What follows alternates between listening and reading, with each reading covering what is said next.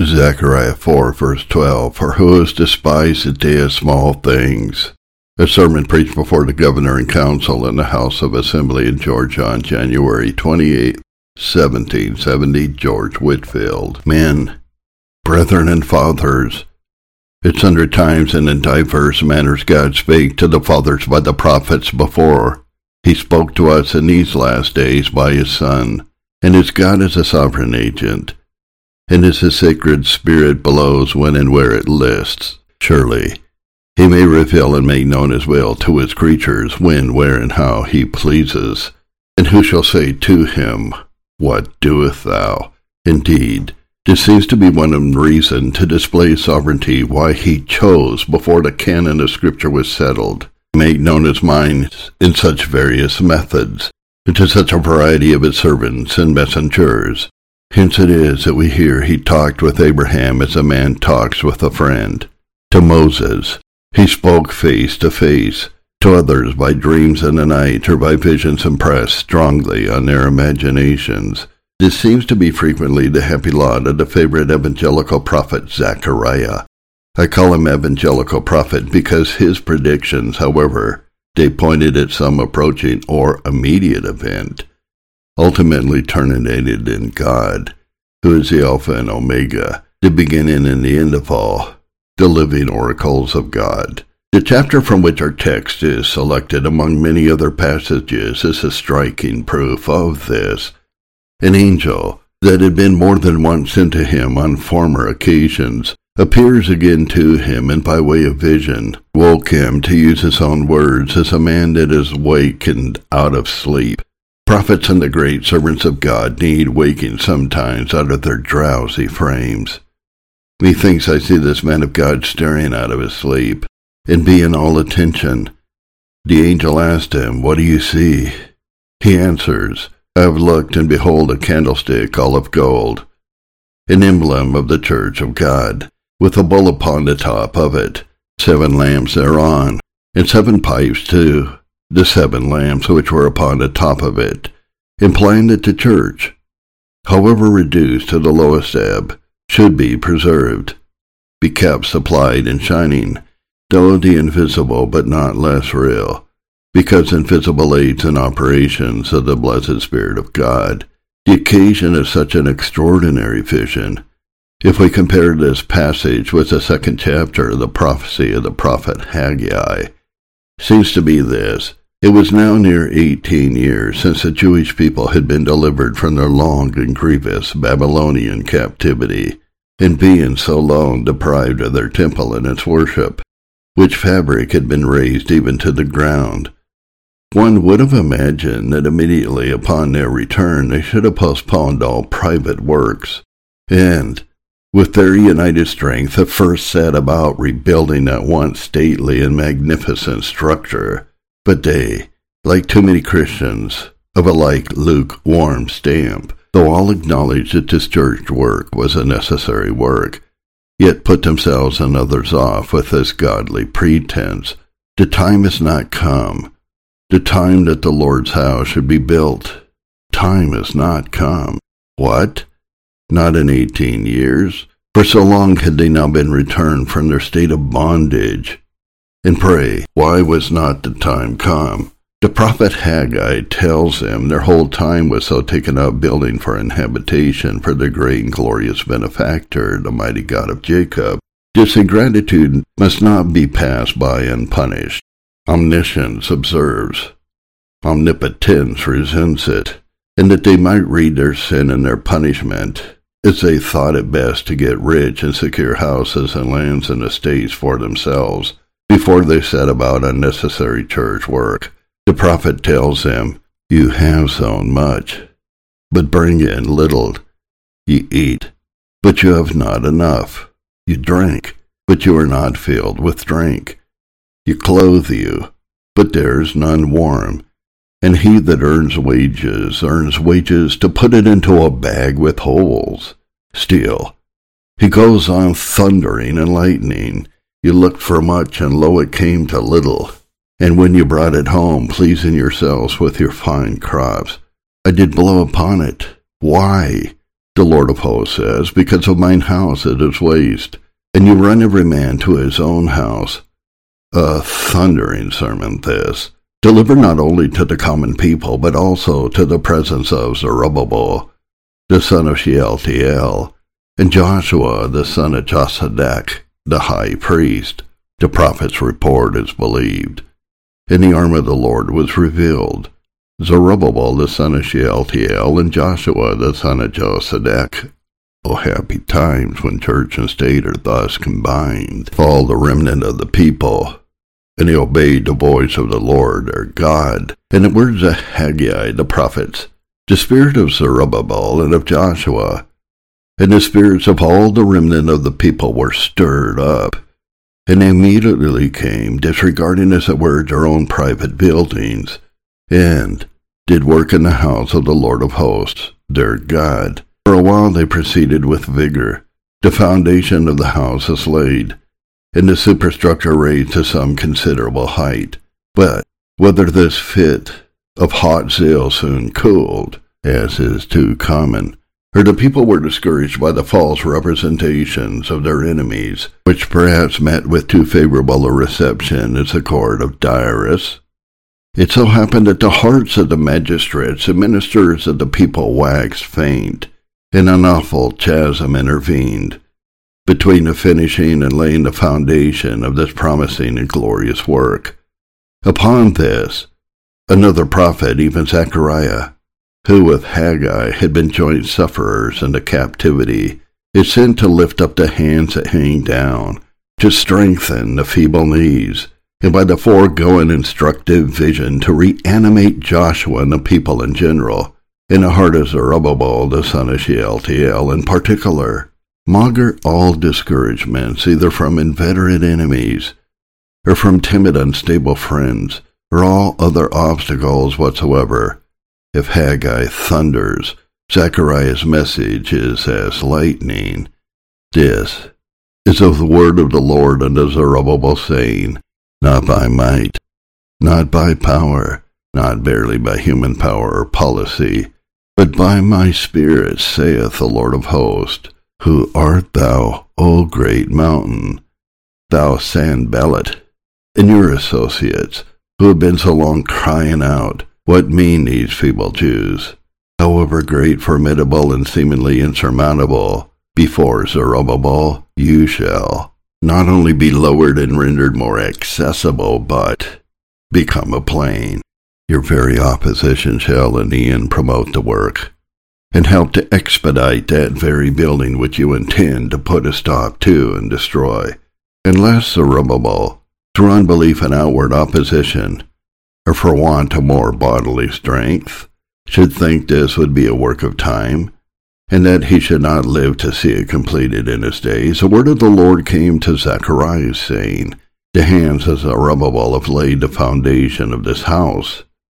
His hands also shall finish it, and he shall bring forth the headstones of it with shoutings, crying, Grace, grace unto it.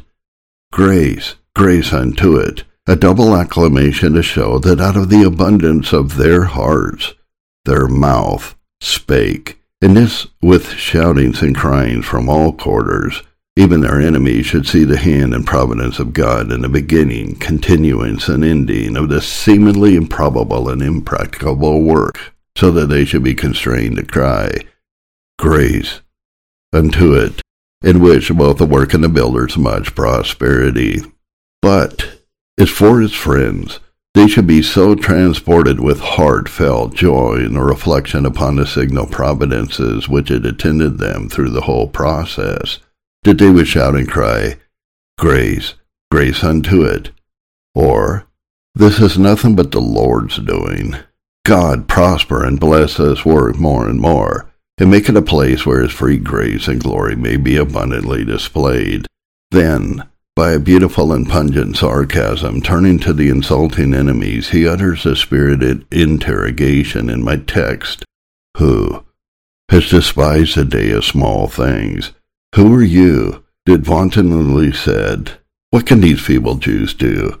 Pretending to lay the foundation of a house which they never will have money, or strength, or power to finish.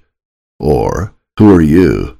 O timorous, short-sighted, doubting, though well-meaning people, who through unbelief were discouraged at the small beginnings and feebleness of the attempt to build a second temple, and because you thought it could not come up to the magnificence of the first, therefore were discouraged from so much as beginning to build a second at all. A close instructive question this. A question implying that whenever God intends to bring about any great thing, he generally begins with a day of small things. As a proof of this, I will not lead you so far back as to the beginning of time, when the everlasting I Am spoke all things into existence by his almighty fiat, and out of a confused chaos, without form and void, produce a world worthy of God to create, and of his favorite creature man, his vicegerent and representative here below, to inhabit and enjoy in it both himself and his God. And yet, though the heavens declare his glory, and the firmament shows his handiwork, though there is nor speech nor language where their voice is not heard, and their line is gone out to all the world, and by a dumb yet persuasive language proves the hand that made them to be divine. Yet there have been, and are now such fools in the world, is to say in their hearts, There is no God. They're so wise as by their wisdom not to know God, on his divine image to be stamped on that book, wherein these grand things are recorded, and that in such legible characters that he who runs may read. Neither will I divert your attention, honored fathers, to the histories of Greece and Rome, or any of the great kingdoms and renowned monarchies, which constitute so great a part of ancient history, but whose beginnings were very small. Witness Romulus's ditch, their progress is remarkably great, and their declension and downfall when arrived at their appointed zenith, as sudden, unexpected, and marvelous. These make the chief subjects of the learning of our schools, though they make but a mean figure in sacred history and would not perhaps have been mentioned at all had they not been in some measure connected with the history of God's people, which is a grand subject of that much despised book, emphatically called the Scriptures. Whoever has a mind to inform himself of the one may read Rollin's ancient history, and whoever would see the connection with the other may consult the learned Prideaux's admirable and judicious connections both which I hope will be strenuously recommended and carefully studied when this present infant institution gathers more strength and grows up into a seat of learning. I can hardly forbear mentioning the final beginnings of Great Britain. Now, so distinguished for liberty, opulence, and renown, and the rise and rapid progress of the American colonies, which promises to be one of the most opulent and powerful empires in the world. But my present views and the honors done this infant institution this day, in the words of my text as well as the feelings of my own heart, and I trust of the hearts of all that hear me, lead me to confine your meditations to the history of God's own peculiar people, which for the simplicity and sublimity of its language, the veracity of its author, and the importance and wonders of the facts therein recorded, if weighed in a proper balance, is not its equal under the sun. And yet, though God himself has become an author among us, we will not condescend to give his book one thorough reading. Be astonished, O heavens, at this. Who would have thought that from once, even from Abraham, and from so small a beginning is the immigration of a single private family, called out of a land wholly given to idolatry, to be sojourners and pilgrims in a strange land. Who would have thought that from a man who for a long season was written childless, a man whose first possession in a strange land was by purchasing a burying place for his wife, and in whose grave one might have imagined he would have buried all future expectations, who would have thought that from this very man and woman, according to the course of nature, both, as good as dead, should descend a numerous offspring, like unto the stars of heaven for multitude, It is the sand which is upon the sea shore innumerable. Nay, who would have imagined that against all probability, and in all human appearance impossible, a kingdom should arise?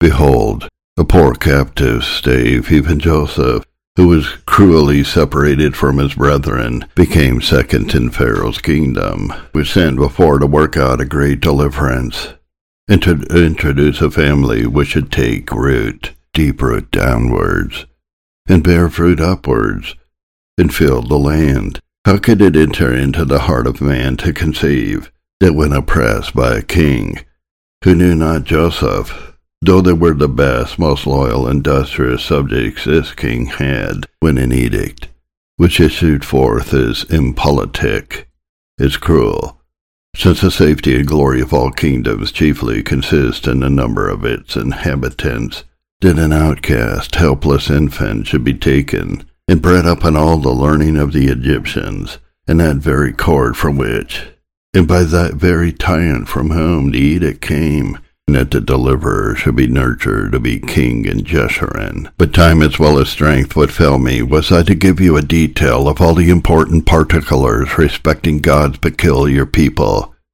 Is their miraculous support in the wilderness, the events which took place while they were under a divine theocracy, and during their settlement in Canaan to the time of their return from Babylon, and from thence to the destruction of their second temple and so on by the Romans, Indeed, considering to whom I am speaking, persons conversant in the sacred and profane history, I have mentioned these things only to stir up your minds by way of remembrance.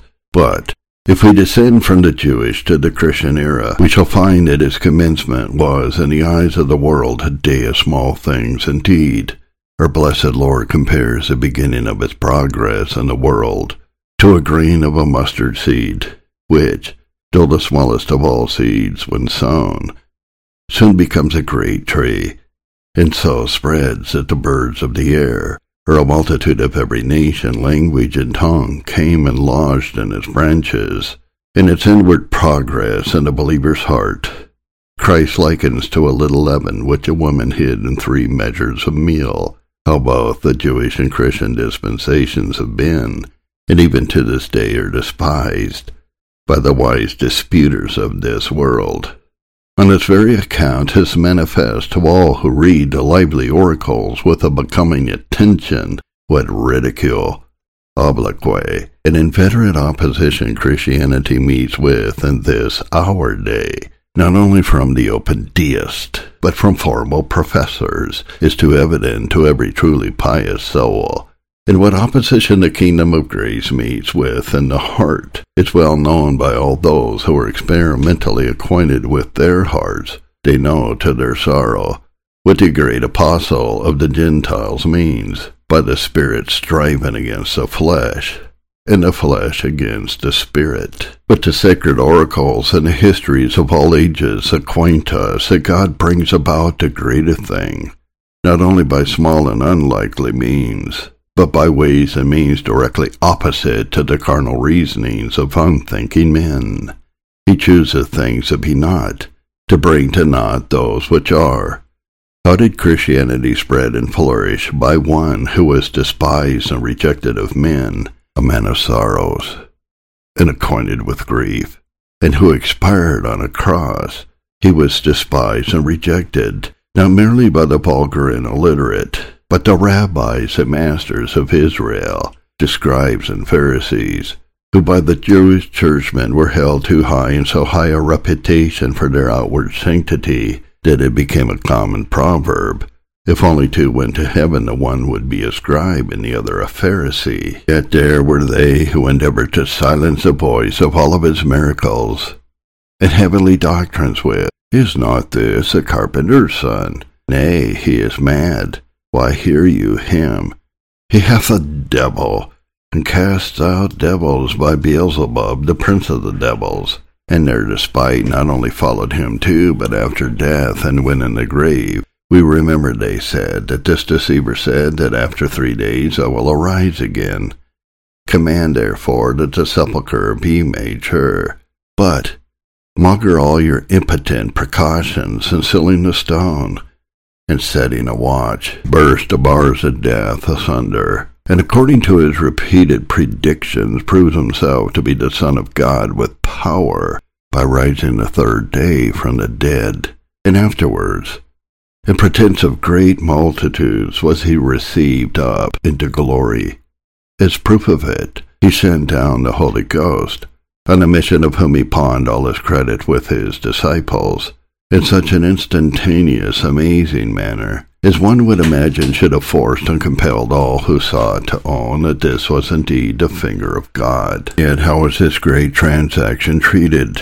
With the utmost contempt, when instantaneously the apostles commenced orators and linguists, and with a divine profusion spoke of the wonderful things of God. These men said some are full of new wine. Yet by these men, mean fishermen, illiterate men, idiots in the opinion of the scribes and Pharisees, notwithstanding all the opposition of earth and hell, and that too only by the foolishness of preaching did this grain of mustard seed grow up, till thousands, ten thousands of thousands, a multitude which no man could number, out of every nation, language, and people, came and lodged under the branches of it. Neither shall it rest here. Whatever dark parenthesis may intervene, we are assured, being still water by the same divine hand, it shall take deeper and deeper root downward, and bear more and more fruit upward, till the whole earth be filled with the knowledge of the Lord as the waters cover the sea. Who shall live when God does this? Hasten, O Lord, that blessed time. Oh, let this your kingdom come. Come not only by the external preaching of the gospel in the world, but by its renovating, heart renewing, soul transforming power to awaken sinners. For want of this, alas, alas, so we understand all mysteries, could speak with the tongues of men and angels, we should only be like sounding brass or so many tinkling cymbals. And yet, what it is, small things, is a first implantation of the seed of divine life in the soul of man. Well might our Lord, who alone is the author and finisher of our faith, compare it to a little leaven, which a woman took, and hid in three measures of meal till the whole was leavened. Lo, similes, mean comparisons these in the eyes of those who have an eye see not, who have an ears hear not, whose heart being wax grows cannot will not understand. To such, it is despicable, mysterious, and unintelligible in its description, and if possible, infinitely more so when made effectual by the power of God to the salvation of any individual soul. For the wisdom of God will always be foolishness to natural men. As it was formerly, so it is now. They who are born after the flesh will persecute those that are born after the Spirit. The disciple must be as his master. They that will live godly in him, they that live most godly in him must, shall suffer persecution. This is so interwoven in the very nature and existence of the gospel that our Lord makes it one part of the Beatitudes. In that blessed sermon which he preached, when to use the words of my old familiar friend, the seraphic Hervey, amount was his pulpit, and the heavens his sounding board, a part which, like others of the same nature, I believe, will be little relished by such who are always clamoring against those few highly favored souls who dare stand up and preach the doctrine of justification by faith alone, in the imputed righteousness of Jesus Christ, in a reproach with the not preaching like their master, morality, as they term it, in his glorious Sermon on the Mount. For did we more preach and more live it, we should soon find all manner of evil would be spoken against us for Christ's sake. But shall this hinder the progress, the growth, and consummation? And shall the Christian therefore be dismayed and discouraged? God forbid. On the contrary, the weakest believer may and ought to rejoice and be exceeding glad. And why? For a good reason because he that has begun the good work has engaged also to finish it. Till Christ found him as black as hell, he shall present him in every individual purchase with his blood, without spot or wrinkle or any such thing before the divine presence Oh, glorious prospect! How will the saints triumph, and the sons of God then shout for joy? If they shouted when God said, Let there be light, and there was light, and if there is joy in heaven over one sinner only that repents, how will the heavenly arches echo and rebound with praise, when all the redeemed of the Lord shall appear together, and the Son of God shall say of all these that you have given me, have I lost nothing. On the contrary, what weeping, wailing, and gnashing of teeth will there be, not only amongst the devil and his angels, but amongst the fearful and unbelieving, when they see that all the hellish temptations and devices, instead of destroying, were overruled to the furtherance of the gospel in general, and to the increase and growth of grace in every individual believer in particular. And how will despisers and behold and wonder and perish, when they shall be obliged to say, We fools counted their lives madness, and their end to be without honor. But how are they numbered among the children of God? And how happy is their lot among the saints? But whither am I going? Pardon me, my dear hearers, if you think this to be a digression from my main point. It is true. While I am musing, the fire begins to kindle. I am flying, but not so high, I trust, as to lose sight of my main subject. And yet, after meditating and talking of the rise and progress of the gospel of the kingdom, I shall find it somewhat difficult to descend so low as to entertain you with the small beginnings of this infant colony and of the orphan house in which I am now preaching. But I should judge myself inexcusable on this occasion if I did not detain you a little longer in taking a transient view of the traces of divine providence in the rise and progress of the colony in general, and the institution of this orphan house in particular. Children yet unborn, I trust, will have occasion to bless God for both. The very design of this settlement his charity inclines us to hope all things was that it might be an asylum, a place of business, for as many as were in distress, for foreigners as well as natives, for Jews and Gentiles. February 1st, a day the memory of which I think should still be perpetuated. The first embarkation was made with 45 English families, men who had once lived well in their native country and who, with many persecuted Salzburgers, headed by a good old soldier of Jesus lately deceased, the Reverend Mr. Bolzius came to find a refuge here. They came. They saw. They labored and endeavored to settle. But by an essential though well meant defect in the very beginning of the settlement, too well known by some now present, and too long and too much felt to bear repeating, prohibiting the importation and use of Negroes and so on, their numbers gradually diminished. Enters were brought to so low an ebb that the whole colony became a proverb of reproach.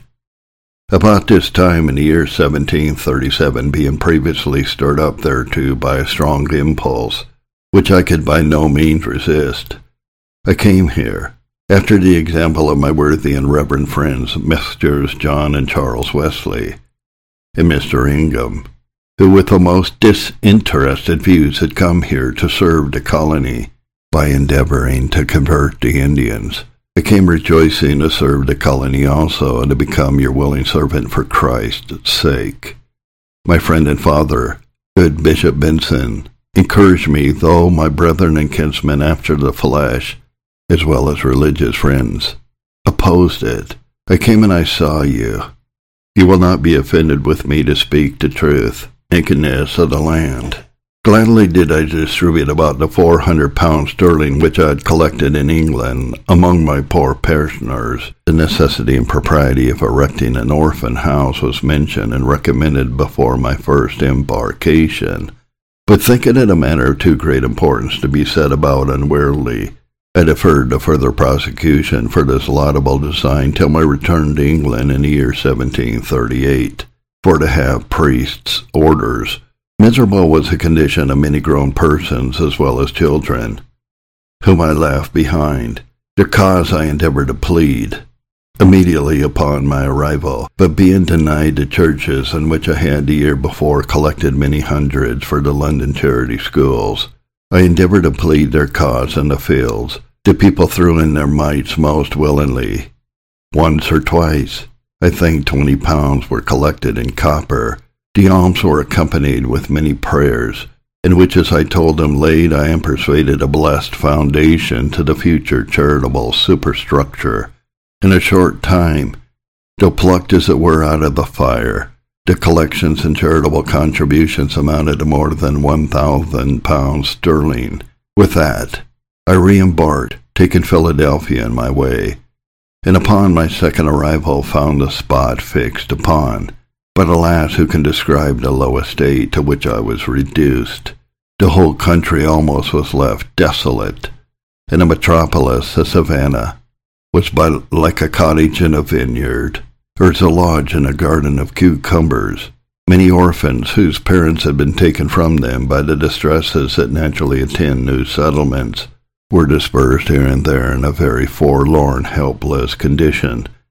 My bowels yearned towards them, and animated by the example of the great Professor Franck, previous to bringing them here, I hired a house, furnished an infirmary, employed all that were capable of employment, and in a few weeks walked to the house of God with a large family of above sixty orphans, and others in as bad a condition on March 25th, 1740, in full assurance of faith, I laid the foundation of this house, and in the year following brought in my orphan family, who with the workmen now made up the number of 150. By the money which was expended on these, the remaining few were kept in the colony, and were unable to pay the debts they owed, so that in a representation made to the House of Commons by some, who for very good reasons wanted the constitution of the colony altered, they declared that the very existence of the colony was in a great measure, if not totally, owing to the building and supporting of the orphan house. Finding the care of such a family incompatible with the care due to a parish, upon giving previous warning to the then trustees, I gave up the living in Savannah which without fee or reward I had voluntarily taken upon me. I then ranged through the northern colonies and afterwards once more returned home. What calumny! What loads of reproach I for many years was called to undergo, and thus turning beggars for a family. Few here present need to be informed. A family, utterly unconnected by any ties of nature.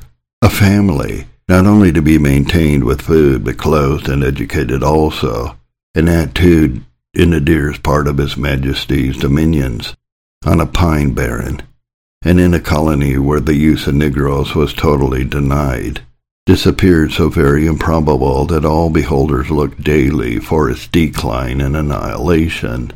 But, blessed be God, the building advanced and flourished, and the wished for period is now come after having supported a family for 32 years by a change of constitution and the smiles of government, with liberal donations from the northern and especially the adjacent provinces, the same hands that laid the foundation are now called to finish it by making an addition of a seat of learning, the whole products and profits of which are to go towards the increase of the fund is at the beginning for destitute orphans or such youths as may be called of God to the sacred ministry of his gospel.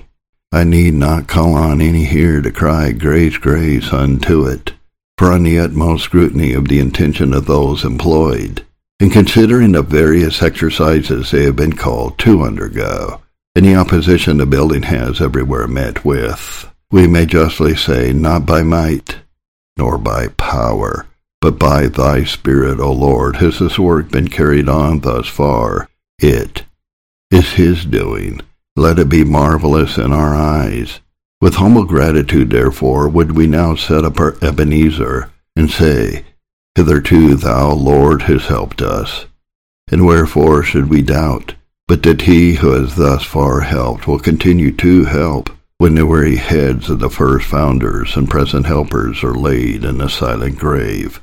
I am very well aware what an invidious task it must be to a person in my circumstances thus to speak on an affair in which he has been so much concerned.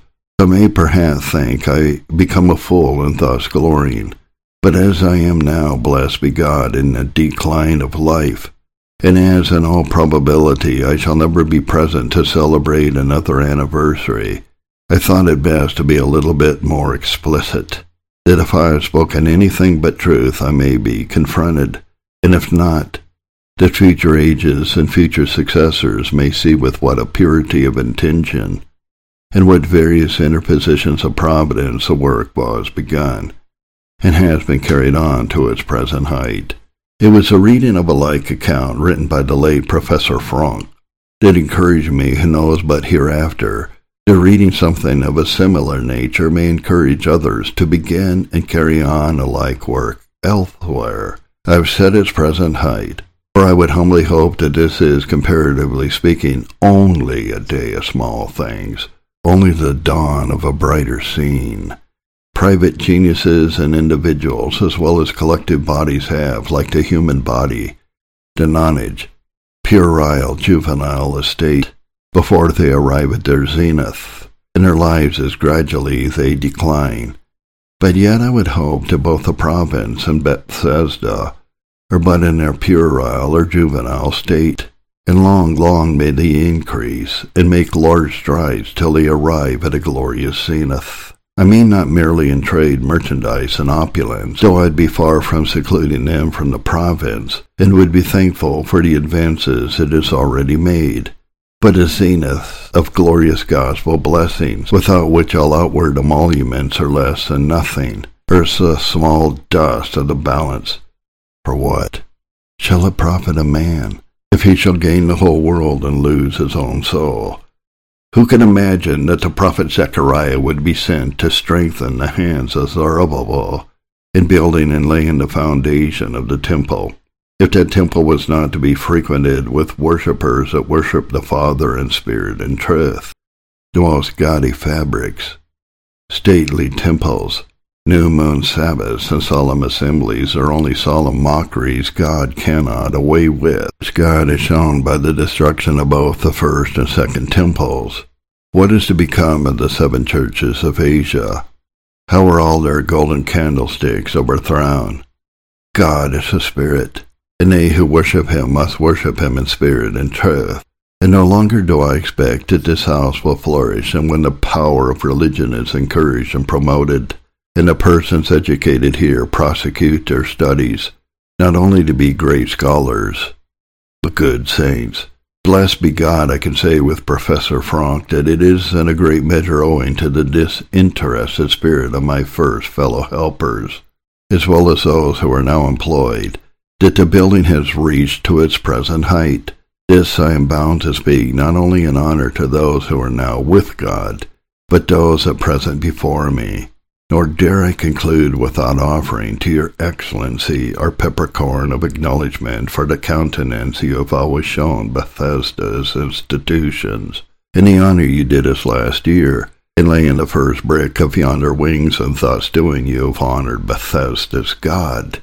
May long delight to honor you here on earth, and after a life spent to his glory, and your country's good, May he honor you to all eternity and placing you at Christ's right hand in the kingdom above.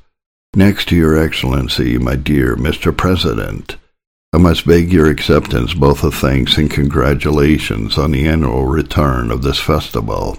For you were not only my dear familiar friend and first fellow traveler in this infant province, but you were directed by Providence to this spot, laid the second brick of this house, watched, prayed, and wrought for the family's good.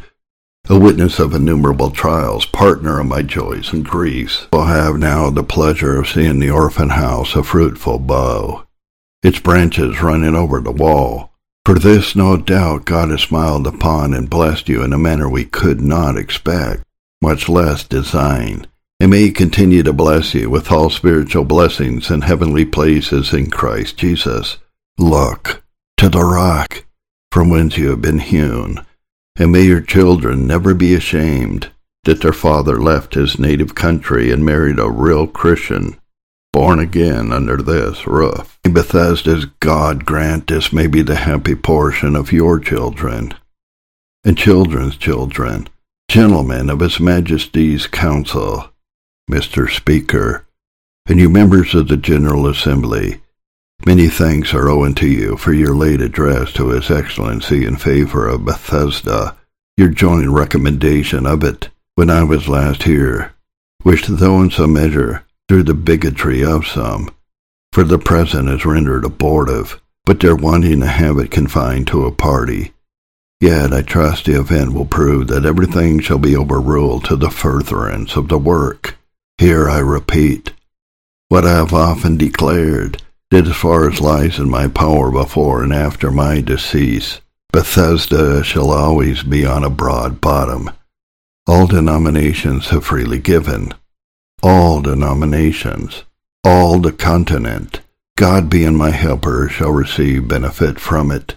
But Bethesda's God bless you all, in your private as well as public capacity. It's your honor to be the representatives of the now flourishing, increasing people. May you be directed in all your ways. May truth, justice, religion, and piety be established among you through all generations. Lastly, my reverend brethren, and you inhabitants of the colony, accept unfeigned thanks for the honor done me in letting us see you at Bethesda this day. You, sir, for the sermon preached here last year. Tell it in Germany. Tell my great good friend Professor Franck that Bethesda's God is a God whose mercy endures forever. Oh, let us have your earnest prayers. Encourage your people not to despise the day of small things, what has God wrought? From its infancy, this colony has been blessed with many faithful gospel ministers. Oh, that this may be a nursery to many more. This has been the case of the New England College for almost a century. And why not the Orphan House Academy at Georgia? Men, brethren, fathers, as many of you, whether inhabitants or strangers, who have honored this day with your presence, Give us the additional blessings of your prayers. And oh, that Bethesda's God may make this day, though but a day of small things, productive of great things to the souls of all amongst whom I have now been preaching the kingdom of God. A great and good day will it indeed be, if Jesus Christ, our great Zerubbabel, should by the power of the eternal Spirit Bless anything that has now been said to cause every mountain of difficulty that lies in the way of your conversion to become a plain. And what art thou, O great mountain, whether the lust of the flesh, the lust of the eye, or the pride of life, sin, or self-righteousness, before our Bethesda's God, you shall become a plain. Brethren, my heart is enlarged towards you. It is written, Blessed be God, that it is written, In the name of Jesus every knee shall bow, whether things in heaven, or things in earth, or things under the earth. Oh, that we may be made a willing people in the day of his power. Look, look unto him, all you that are placed in these ends of the earth. This house has often been an house of God, a gate of heaven to some of your fathers. May it be a house of God, a gate of heaven to the children also. Come unto him, all you that are weary and heavy laden. He will give you rest. Rest from the guilt, rest from the power, rest from the punishment of sin Rest from the fear of divine judgments here. Rest with himself eternally hereafter. Fear not. Though the beginnings are but small, Christ will not despise the day of small things. A bruised reed will he not break, and a smoking flax will he not quench, until he bring forth judgment unto victory. His hands that laid the foundation also shall finish it. Yet a little while, and the topstone shall be brought forth with shouting, and men and angels joining, crying, Grace, grace unto it. That all present may be in his happy number, may God of his infinite mercy grant, through Jesus our Lord. George Whitefield.